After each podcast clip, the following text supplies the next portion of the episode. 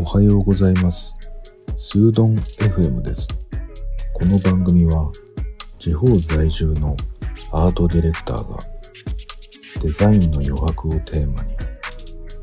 お話をする番組です。今日はアワードのお話です。アワード。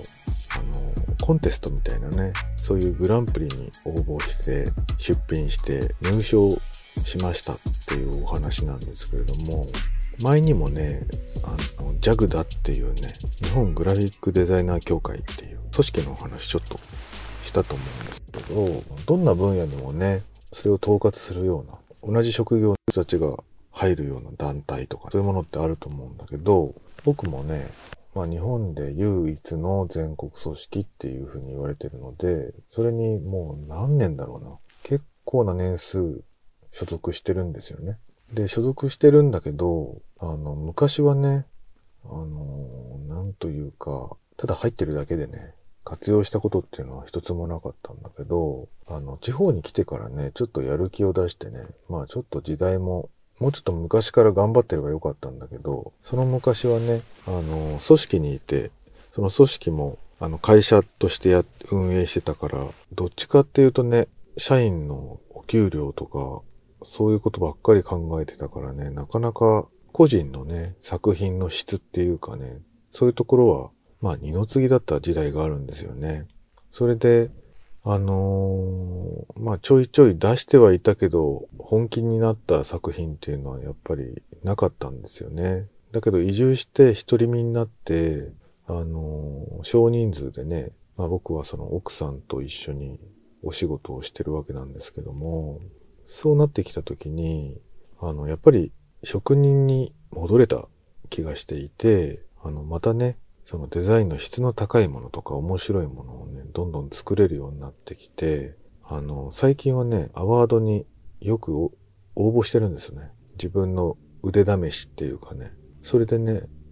あの、JAGDA っていう組織がね、毎年毎年その1年間の間に作った作品を、あの、JAGDA として年間に載せて掲載するっていう、そういうアワードをやっていまして、で、毎年ね、上から、えっ、と、亀倉優作賞とかね、えっ、と、ジャグダ賞とかね、ジャグダ新人賞とかね、まあこういう大きな賞があるんですけれども、えっ、と、それとは別、別にね、そこまでの、あの、特別な賞をもらえなかった人たちは普通に入選、入賞ですね。すると、その本に掲載してもらえるっていう、そういうアワードがあるんですね。で、これがね、まあなかなか厳しい。僕はね、今まで出したけど、一回もこれに入賞したことなかったんだけど、めでたくね、この2021年はね、乗ることができたんですよね。拍手ですね。よく頑張りました。っていうことでね、あの、ちょっと浮かれてるんですけど、あの、やっぱりでも、それで浮かれててはいけなくて、やっと、なんか、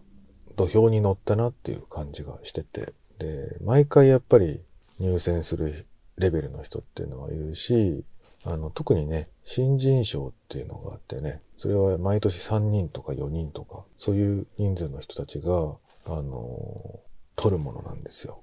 新人賞。で、その新人賞っていうのはね、あの、年齢で言うともう39歳までしか、えっ、と、その権利がなくて、受賞できる権利がないんですね。でね、僕はその、やっぱり会社勤め、会社勤めっていうか運営ですよね。自分の会社を作ってやっていたその10年、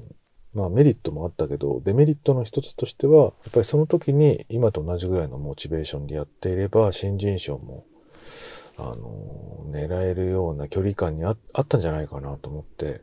今ね、一番後悔してるのはそこなんですよ。やっぱり登竜門だし、それを取ってると、取ってないとでは、その、今後参加できる仕事っていうのがね、結構変わってくるんですよね。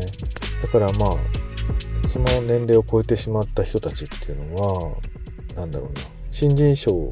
はもう取れないから、ジャグダ賞とかね、えーそういうものを取っていくしかないのかなと思うんだけど、ジャグダ賞でさえも取るのはやっぱ難しいんですよね。新人賞を取ってる人も、がやっと取れるかどうかっていうことだと思うんですよね。だからその作品受賞の常連になれるかどうかっていうのは、まあ、今後のモチベーションとか作品の作り方とかね仕事の仕方とかねそういうものになってくるかなというふうに思っていますまあでも仕事をね続けていく中でまずはねその年間に入賞できたっていうのはかなり僕は嬉しい年の始まりだったなと思ってえっとそういう配信をちょっとしてみました。なんかこういう区切りになるようなことっていうのはめでたいですね。そういうものもあのー、なかなかね語ってくれる人いないと思うんで、まあ、僕ならではの放送かなと思うんで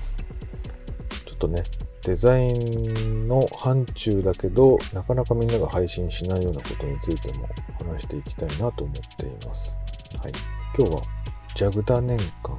受賞入賞したよっていうお話でした。